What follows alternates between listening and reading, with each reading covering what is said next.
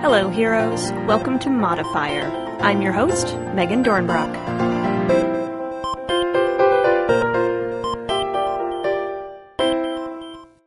Hey there, heroes. Our sponsor is back this week, so first, a note from the Adventurers Kit. Are you looking to up your game in a manner never before seen? Then head over to Kickstarter to back tabletop artisans and their new project, the Adventurers Kit. It's an all-encompassing gaming accessory designed to carry everything a player would need to play a tabletop RPG, and it doubles as a playing area. Visit tabletopartisans.com for more information and see them on Kickstarter to see for yourself. And if you didn't already see it, James has a nice video up on Periscope where he looks at a prototype of this kit, and it's pretty neat. This week's episode is about a different kit. I got to talk with Jeremy Holcomb and Jeff Tidball, who are creating The White Box, a game design workshop in a box, which is currently on Kickstarter. It's a great idea for burgeoning game designers as it comes with a book of helpful essays and a selection of game bits you might want for a prototype. Heroes, the audio gremlins were out in full force for this one. We recorded twice with a various percentage of audio uh, each time ending up retrievable. However, Jeff and Jeremy were a treat to chat with and absolute troopers for hanging in there. I think I've pieced together a pretty coherent show for you guys. So let's get to it. I am joined this week by Jeremy Holcomb and Jeff Tidball to talk about The White Box, which is a project that they have currently on Kickstarter. It's a game design workshop in a box. So uh, before we start, uh, why don't the two of you introduce yourselves a little bit, what you've been doing, uh, where we might know you from? Sure. Thanks so much for having me. Uh, my name is Jeremy Holcomb. I've been making board games and card games for ages now. I worked on Anachronism for the History Channel. I've done some work for Alderac Entertainment Group. I've made a number of board games. I'm probably best known for the Duke. Um, I also self self published a number of titles via Bucephalus Games here in Seattle. Um, and I now teach game design. I teach at DigiPen Institute of Technology here in the Pacific Northwest and train a new generation of people who are going to grow up and make video games. Excellent. And Jeff, how about you? I uh, played Dungeons and Dragons in sixth grade and decided it was the very greatest thing ever. And by mm-hmm. seventh grade had decided that I was going to make games for a living and so kind of focused on doing that. There was no way to get training in that at the time. So I have a bog standard English degree from a small liberal arts college and was lucky enough to manage to find a part-time job working at Atlas Games even before college was over. So I kind of wormed my way in uh, and just did more and more uh, design and marketing and PR and attending conventions and all of the nonsense related to publishing tabletop games and discovered through a lot of that that I was at least as good at or maybe better at doing the, the publishing and producing tasks of game publishing than the design tasks. And so I've done a lot of design, but I've also done a lot of work um, developing games and lining up publishing and running around warehouses, packing boxes and organizing things at conventions and hiring artists and just every single piece of business that's got to be done to get a game out. And, you know, for, for 20 some years now, uh, I've been inside Atlas Games three different times. I'm the chief operating officer there right now but also have a Gameplaywright with Will Hindmarch where we do nonfiction uh, yeah. books and now game kits about uh, about games and about game design and and talking about games and all all game like things. That's awesome. Are either of you surprised that teaching game design is a job now? Like, how does that become a, a, life path, I guess? Because the, the white box is also about sort of teaching how to make games too, so. Oh, very much so. No, I, I got this job by playing poker, actually. Um, with the whole industry is it's networking, it's knowing people, yeah. and it's really being passionate about putting stuff out into the world. Right. The the real purpose of the white box is to help people who have an idea but don't really know how to move forward with it, or are concerned about well, is this the is this the best way to do this? Is this the right way to do this? And to, to give people the tools to actually get the ideas out of their head and onto the table. I think I was maybe surprised about that once but it was a long time ago now. I, I took a break from the game business in 2000 because it looked like there would be no more tabletop games when World of Warcraft first got giant, right? Everybody thought that that Oh, was yeah. just over. And so I looked around and I was like, well, I have some creative skills. Is anyone else making money doing that?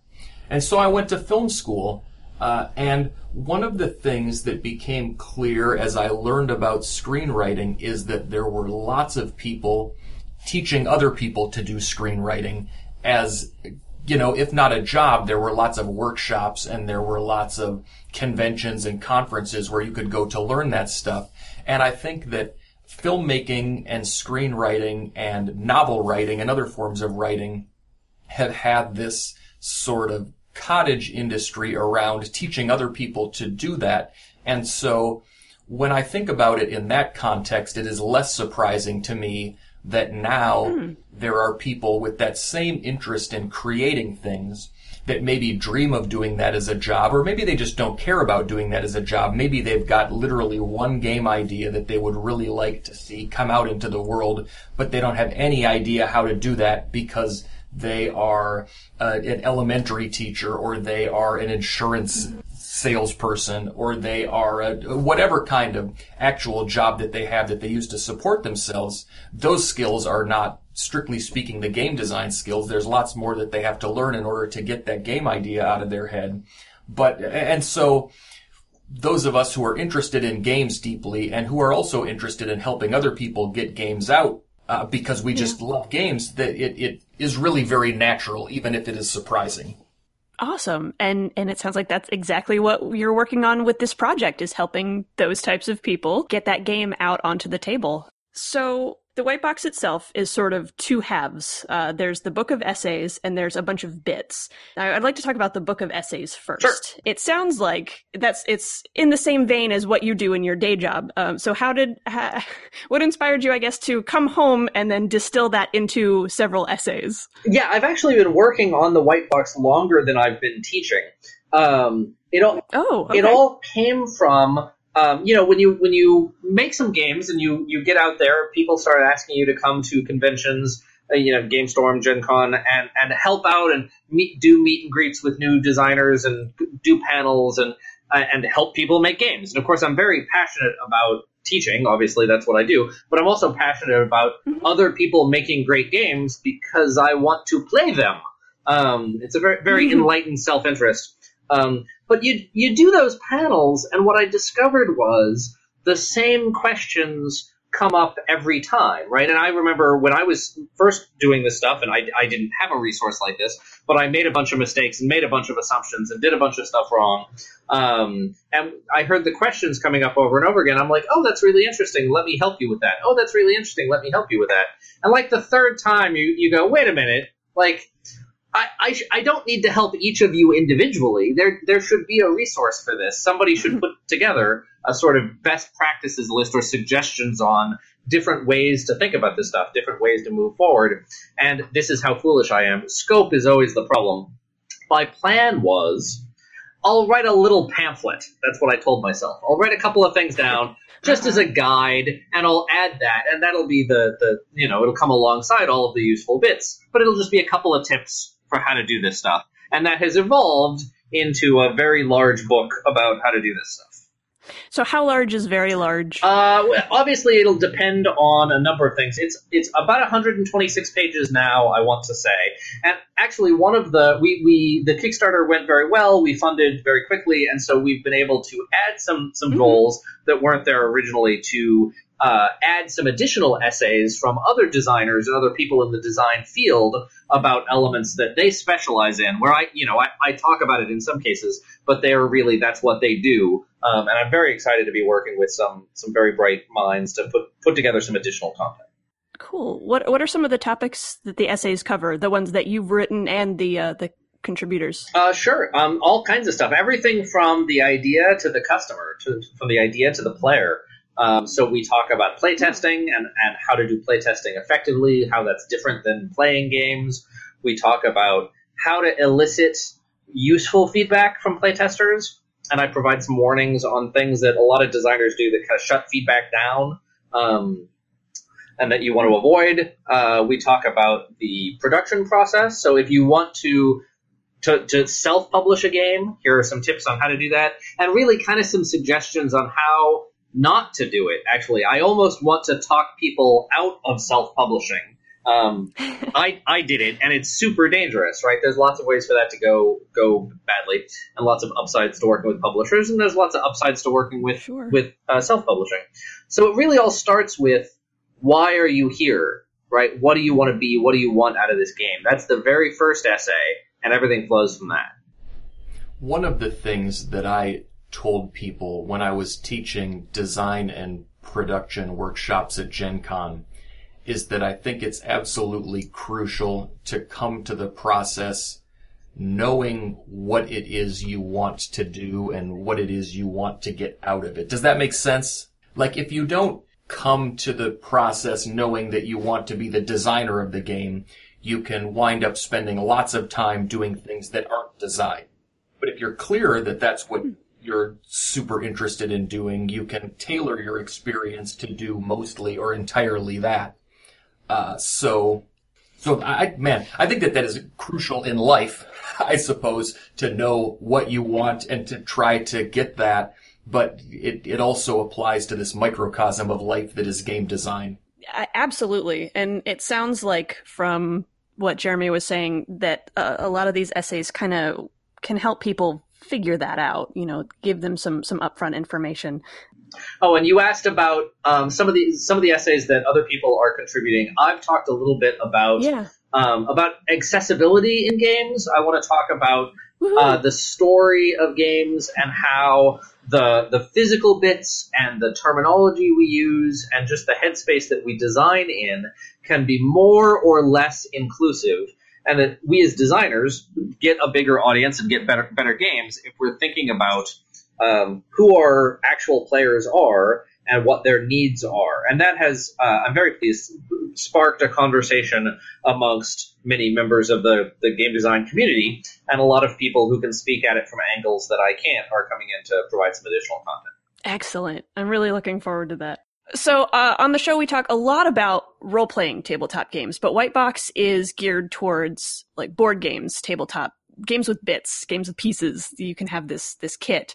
The essays in the book. Do you think that those are applicable to people who are working on RPGs? Jeremy, why don't you field that first? Yeah, absolutely. Many of them. The purpose of the essays is really to be kind of a choose your own adventure book, where it's not read this cover to cover. It's what do you want out of this? And then, okay, here is the path for how these essays will help you. And here are some essays that are probably less applicable to you. So, yeah, I mean, some of the elements of how to use meeples or tokens or, or, or cards might be less useful. But we talk a lot about gamist versus narrativist design, which I think is a very RPG um, concept and the knowing what kinds of role playing games you want, what you what decisions you want your players to make. We talk a lot about um, kind of what interesting decisions are and how they're constructed, and that's very applicable. Um, and certainly all of the self publishing content. Um, it's actually substantially easier to self publish a role playing game than it is to self publish a board game because you don't have to deal with the bits. And so the self-publishing stuff might be more applicable in terms of a, like just what is a UPC and how does that work? How does the distribution work? How do you deal with moving product through customs? How do you do what does an art budget look like? How do you all of those elements are going to be very applicable to self-publishing RPGs. And also, for example, there's an essay about whether it is sensible to hoard your ideas on your desk and in your computer and not tell anyone about your interesting, innovative idea because they will steal it from you. And that applies equally. And, and, and obviously I'm being, I, I guess, sarcastic there because that is a very bad idea. What you really want to do if you want to publish a thing is tell as many people as will stop moving long enough to hear it about your idea because that's the key way that you improve it and that you spread the word about it so people who think that that sounds great will uh, play test it or buy it or play it or tell other people about it. And so those kinds of lessons apply frankly even more broadly than games, but certainly they apply to role-playing games as much or more than they do to board and card and so on. Awesome. Thank you. I think that's going to uh, help a lot of people who are curious about that one. And I, I ask too because I know there is a, a level where you can get just the, the essays, right? In the on the Kickstarter. There is just the essays in, in digital form. The the physical book is not offered outside of the box. But so in addition to getting just the digital version of the white box essays, there's also a digital level where you can get that digital version plus things we think about games in digital format plus the bones us and our dice in digital format. So um, those even like the bones i think would be very interesting to role players because it is all about our obsessions with dice and our weird stories about them and why dice are interesting. So that like the essay that i wrote in the bones is all about this guy, my friend Donnie, who ran a Rolemaster campaign that I played in when I was in middle school and high school, and it is about this set of percentile dice that he hand machined out of metal. Which he gave to me actually after we published that essay, but it's it's not really about the machining of those dice. That essay is about my experiences playing Rolemaster with this bunch of people uh, in the mid no, the early 90s. No, the late 80s. Ha ha ha, I'm old. Um, but, but so those, those things may be interesting to role players also if they're checking out the campaign, but they are not certain whether they need to own more cubes. Awesome. But speaking of the cubes, there's a lot of bits in this box if you get the physical box. All kinds of bits. So how do you decide what bits to put in this box? So we went back and forth on a large number of things that could be included, and our overall goal is what gives people things that they can use to start the process for as many different types of games as possible. Certainly, people are going to want to add stuff to this, they're going to want to modify it, but how do I provide you a resource to start getting your ideas out there and testing it? And how do I provide bits that are actually of value to you and not sell you things that you either already have or that you can get more efficiently in some other way. So the the bits contain like a lot of different colors of meeples and cubes and tokens, including some custom tokens that we did new art for for the white box, as well as some some blanks that you can use. And there were even some pieces that were proposed earlier to be included in the list that wound up either making the overall expense of the box higher than we felt people would want to would want to pay. Or or that it would be we would like this to be a no-brainer back or purchase for someone who is interested in game design. And we talked to a bunch of game retailers and and they were the ones who kind of proposed this $30 amount as something that would be an immediate purchase for someone who's interested in game design. But pushing past that, once that person who is interested starts to think about, well, could I maybe just buy some of this stuff at a craft store? That might be better. At that point, we have lost them. And so we wanted to make sure that it was something that a, a interested person could feel immediately good about getting on board with. So some of the things that we didn't include are some of the things that honestly you would be better off just making out of stuff that you already have. So uh, blank cards were one of the things that we talked about putting in there. But honestly, as someone who has designed lots of card games and prototyped lots of games that include cards, it is better for you to print them on office paper, cut that into nine sheets and sleeve the cards. It's faster for you to make them. It is faster for you to revise them as your prototype goes. The sleeved cards are easier to work with and will get destroyed less easily than pre-cut blank cards that you write on with markers or whatever. Like, it's just better all the way around that we don't put that in the box and charge you for it so some of the things that do come in the box, like we're, we're talking about meeples and cubes and um, like little plastic chips and things like that, um, that that are yeah they are very general, but aren't something you could go pick up at, at the craft store. Not super conveniently, and there are there are for sure places that you can order those things online, right? You can go to Print and Play or Spiel Pro or the Game Crafter and order cubes. Um, we're doing enough volume that honestly you would pay about the same amount but not get a book. if you went and, and purchased all of those things. That was one of the last steps of preparing the Kickstarter was to make sure that was true. Was was there anything that you didn't get to add that you would have liked to? That is a great question. Jeremy, do you have an answer for that? I would love to have put in sleeves, um, and I would love to have put in baggies. Actually, like lots of different sizes of of of baggies of various different types because we just use so many of them. Um, and we priced that out, and basically that didn't come in at something that made any sense. Um, we are looking at um, boards. It's not cost effective to put a board into the box again because everybody's game is going to be so different. So instead, we're looking at doing PDF designs of various different pre-built board layouts and including that um, as something which is, hey, now you can just download this. And again, it's a starting point to go, oh, you may need to modify this down the road, but this just gives you something to print and play with and start testing your ideas. Oh, that's awesome. And I, I know that there may be some some physical tools out there that people might be interested in. There's a couple designers I know that bring the um, the foldable wipe off boards with them to uh, to convention games. Have you, if you've seen those, yeah, Yep. those that would be Yep. great to go with this. Yeah, And that's the thing where everybody's going to add different stuff, right? Like, I hope that if you decide that you really want to make a game about dragons, Yeah, you're going to go get a bunch of plastic dragons and throw them in the white box along with other, all of the bits that I've supplied, and then your dragons will be eating the meeples that I have provided or whatever's appropriate for your process. this combination of bits, uh, this this kit, is this something that you've had a chance to play test with people? Yeah, quite a bit. I, I took it to GameStorm. I've taken it to a number of events. I took it to GAMA, um, and just put it in front of people, both to test the essays and kind of go, hey, what's here? What do you wish there was more of? Does this make sense to you?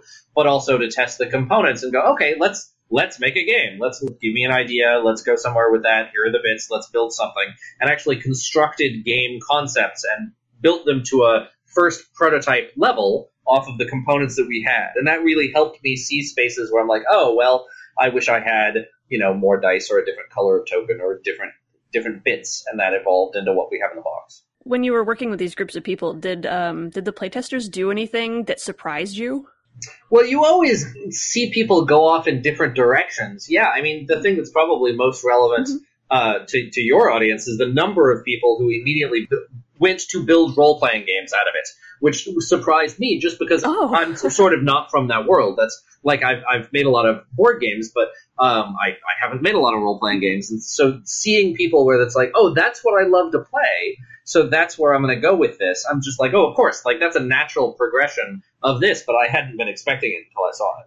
Oh, cool. They're just blurring the lines. That's awesome. So this sounds like uh, if there are game groups maybe that are eyeing this, considering this, this might be a, a nice group purchase. Yeah, that would be super interesting. We've had also a couple of different convention organizers just make comments or get in touch or inquire about the idea of using these at uh, design workshops or as an adjunct to seminars on game design at their events as a as a starting point or or I guess as a as a finishing point right here is this seminar or here is this discussion we've had now take this box and make a thing Very cool. Also about the, you know, what comes in the box. Are you concerned at all that the the pieces that uh, are selected and, and curated for this kit are in any way uh, limiting? Uh, and and if so, does that matter? Well, I, there's always a limitation of components in terms of just, you know, uh,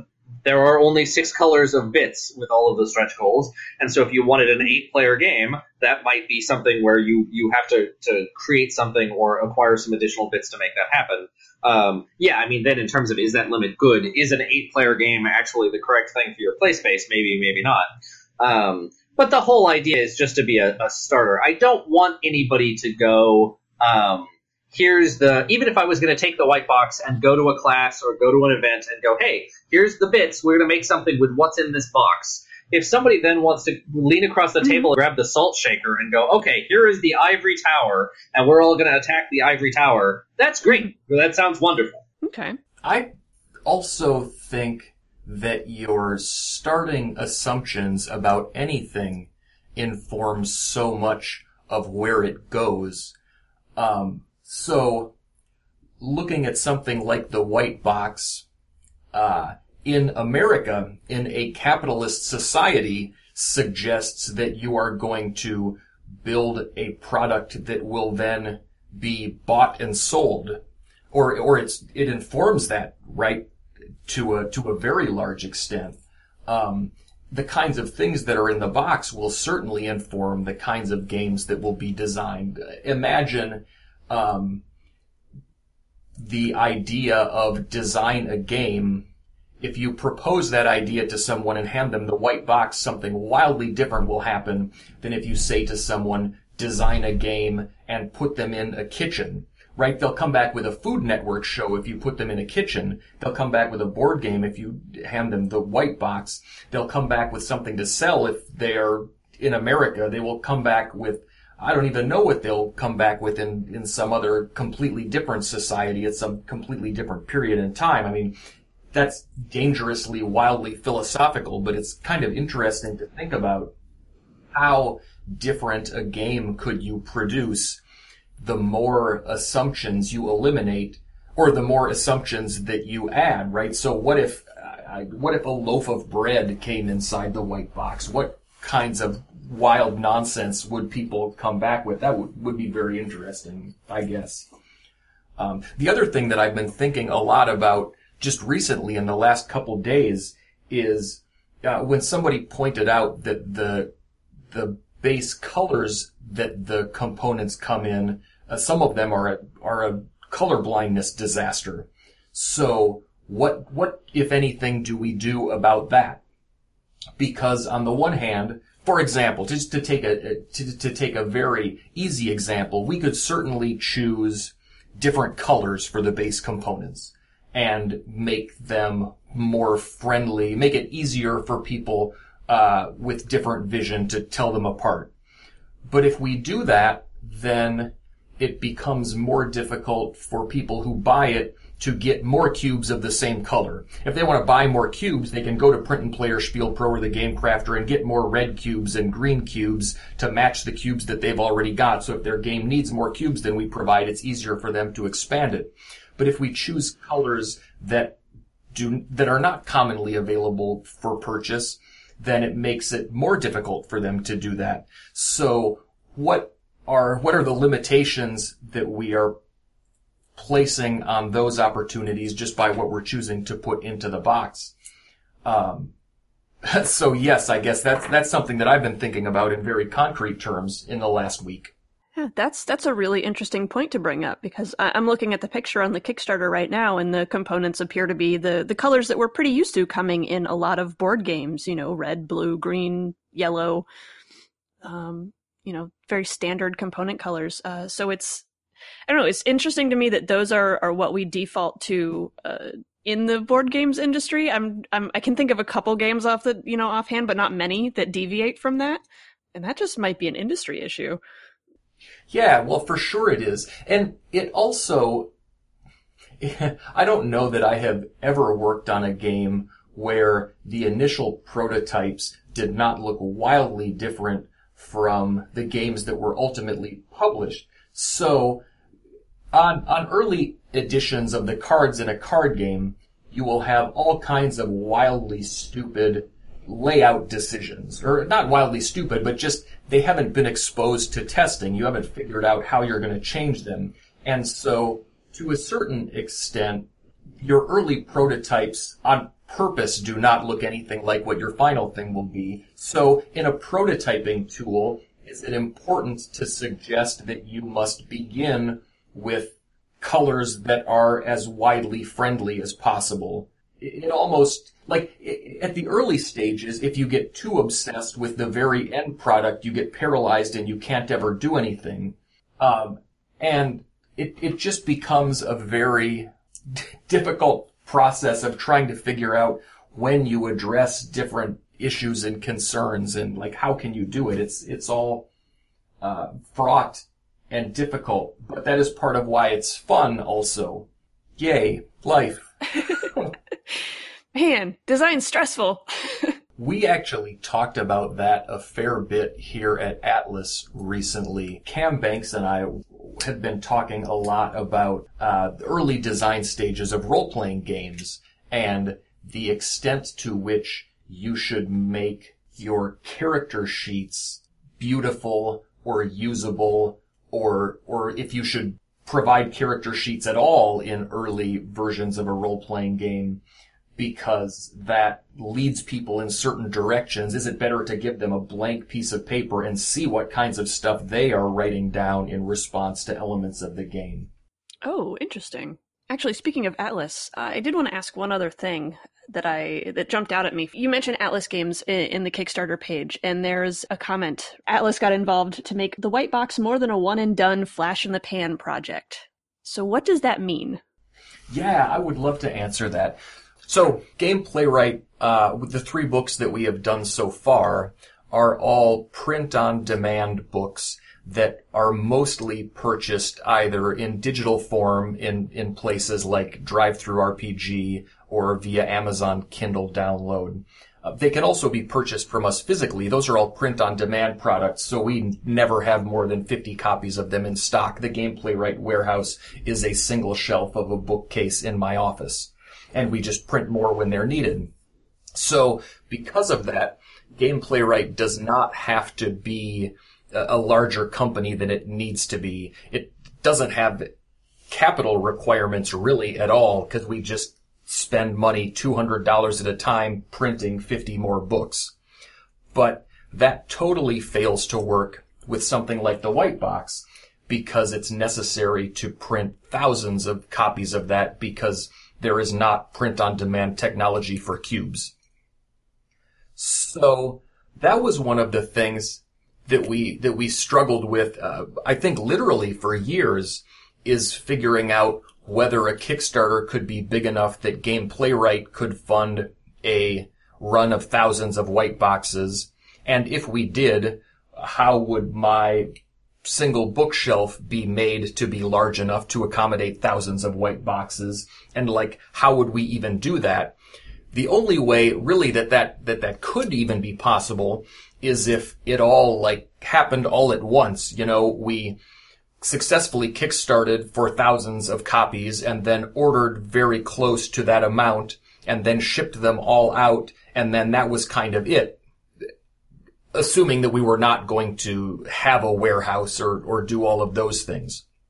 So what we wound up, what wound up happening in the meantime, while we were thinking about all those things, is that I came back to work at Atlas again and put together a deal with Atlas to distribute Gameplaywright's existing books through existing distribution channels. So game stores can order things we think about games and the bones and Hamlet's hit points from their regular distributors like Alliance and ACD and PHD and so on. And so that alliance, as we continued to talk about it, it, it became sensible for Atlas to get involved with the production of the white box on an even deeper level because Atlas has a warehouse and Atlas has a warehouse manager and Atlas has all of these deep relationships that are 25 or 30 years old with all of these distributors. So it just then, then the complication was just figuring out how to structure that deal. And the way that it wound up happening is that Gameplaywright has funded kind of the production of all of these things and then Gameplaywright will continue to receive revenue from all of the digital portions of it. Atlas will pay to produce all of the physical things and will distribute those into the world and will collect that revenue to the Atlas side. And then both companies will continue to pay Jeremy over time as digital downloads are sold and as physical white boxes are sold. And so that circles back around to your question. Atlas, because of the infrastructure that it has, is able to make this available until the end of time, essentially. I would really, really love to see the white box sold in retail stores 20 years from now because I don't think that tabletop games are going away and I don't think that people will stop being interested. So what Atlas brings to the table most importantly, from my perspective, is an existing infrastructure to make sure that the white box is available for years and years and years because people are not going to stop being interested in game design 30 days after our Kickstarter is over. So do you have any any future plans regarding the white box once all this is done? Well, I'm certainly excited to see how it will get used by different communities, right? I know a number of schools who are looking at taking advantage of the program where they can buy actually bulk product, bulk what the white box from from Atlas directly. So there's a number of tools for scholastic use. Um, I'm looking forward to seeing it get used in again role playing settings, board game settings, um, and down the road, of course, there's lots of opportunities to do a second or third printing where we're like, okay, well, what can we add to these essays? How have things changed? Um, I think, for example, the the line between analog games and digital games is starting to blur, and you're seeing more digital games like Hearthstone that build off a theoretically real world product. You're seeing more games like uh, XCOM that are that are incorporating digital principles uh, like their uh, method of keeping track of time. Um, and so the new version, as game design evolves, the white box hopefully will evolve alongside it. And then the Kickstarter, which uh, when this episode goes out will be a little over halfway done, I think, or we're kind of at the halfway point now, I think, right? So, and it, it is funded, which is awesome. So there is still time for folks to get in on this. Um, what should we know about the campaign? Yeah, the campaign will run through uh, Wednesday, May 17th. The best way to find it is to go to Kickstarter and type the white box in the search box. But you can also find it at gameplaywright.net slash the white box. There's a forward there. Uh, be alert that gameplaywright is spelled like the word game and then like playwright as in a person who writes plays. So there's a uh, there's a number of different ways that it, will be appropriate to different people, right? There's the the base version. You can just buy the the PDF of the essays and get all of the information um, delivered to your door, as it were. Uh, you can also pick up the full white box, which contains all, all of the bits as well as the essays. And actually, um, working with Gameplaywright is amazing for a lot of reasons. One of which is they've talked about the process of making games many times before, and there are um, higher levels pledges that get you PDF copies or printed copies of all of their back catalog of existing games.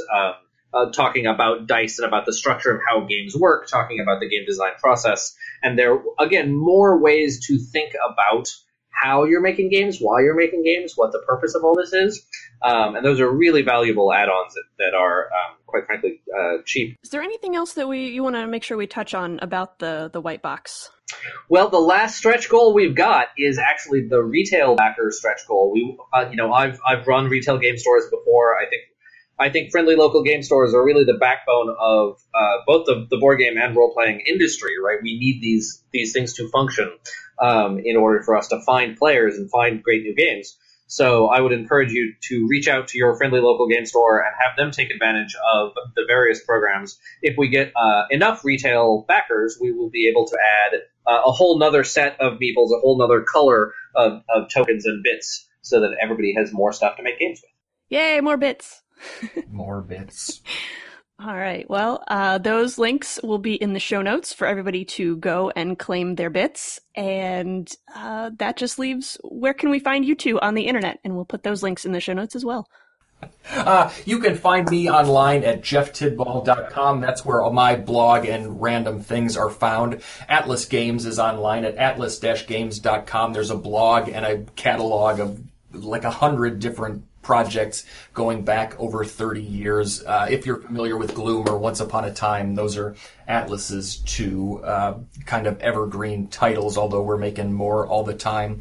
You can find Gameplaywright online at gameplaywright.net. That's playwright with a W, and it's all smashed together into one word. Um, but you can also find all the Gameplaywright stuff on Amazon and on DriveThru RPG uh, retailers can buy all of the Gameplaywright stuff and stock it through distribution, and it's also available at Indie Press Revolution, which is an awesome place for stores to find all kinds of games that otherwise have a hard time making it into widespread distribution, but that people will be extremely enthusiastic to see in a store. It, it, lends a lot of credibility, I think, to stores when they have stuff that a gamer has never seen before, and IPR is a great place to find that stuff. Awesome. And where can we find you, Jeremy? Uh, I am available at jeremy.holcomb at digipen.edu. Uh, that is my professorial email. Um, you can also find me at virtually every major convention, um, and I would be thrilled to play games. My personal quest is to play every game at least once. So if you've got something you want to show off, I'd love to see it. Oh boy, that's intense. Oh yeah, well we've all got to have quests we can't can't accomplish. I, I like it. That's a good one. Thank you for doing this. I really appreciate it. For doing it twice now. Yeah, absolutely. No, I really appreciate uh, having the opportunity to talk about the white box. Thank you, Megan. It has been great. Enormous thanks again to Jeremy and Jeff for doing this episode, and you can find all their links in the show notes. If you're a white box backer and you make something with it, let me know. I'm always curious how this stuff gets used in the wild. That's it for this week, heroes. You can find Modifier on Twitter at Modifier Podcast or at the headquarters at modifierpodcast.tumblr.com. You can send comments, questions, or contribution suggestions to modifierpodcast at gmail.com. If you like the show, please consider leaving a review on iTunes as that helps more people find us.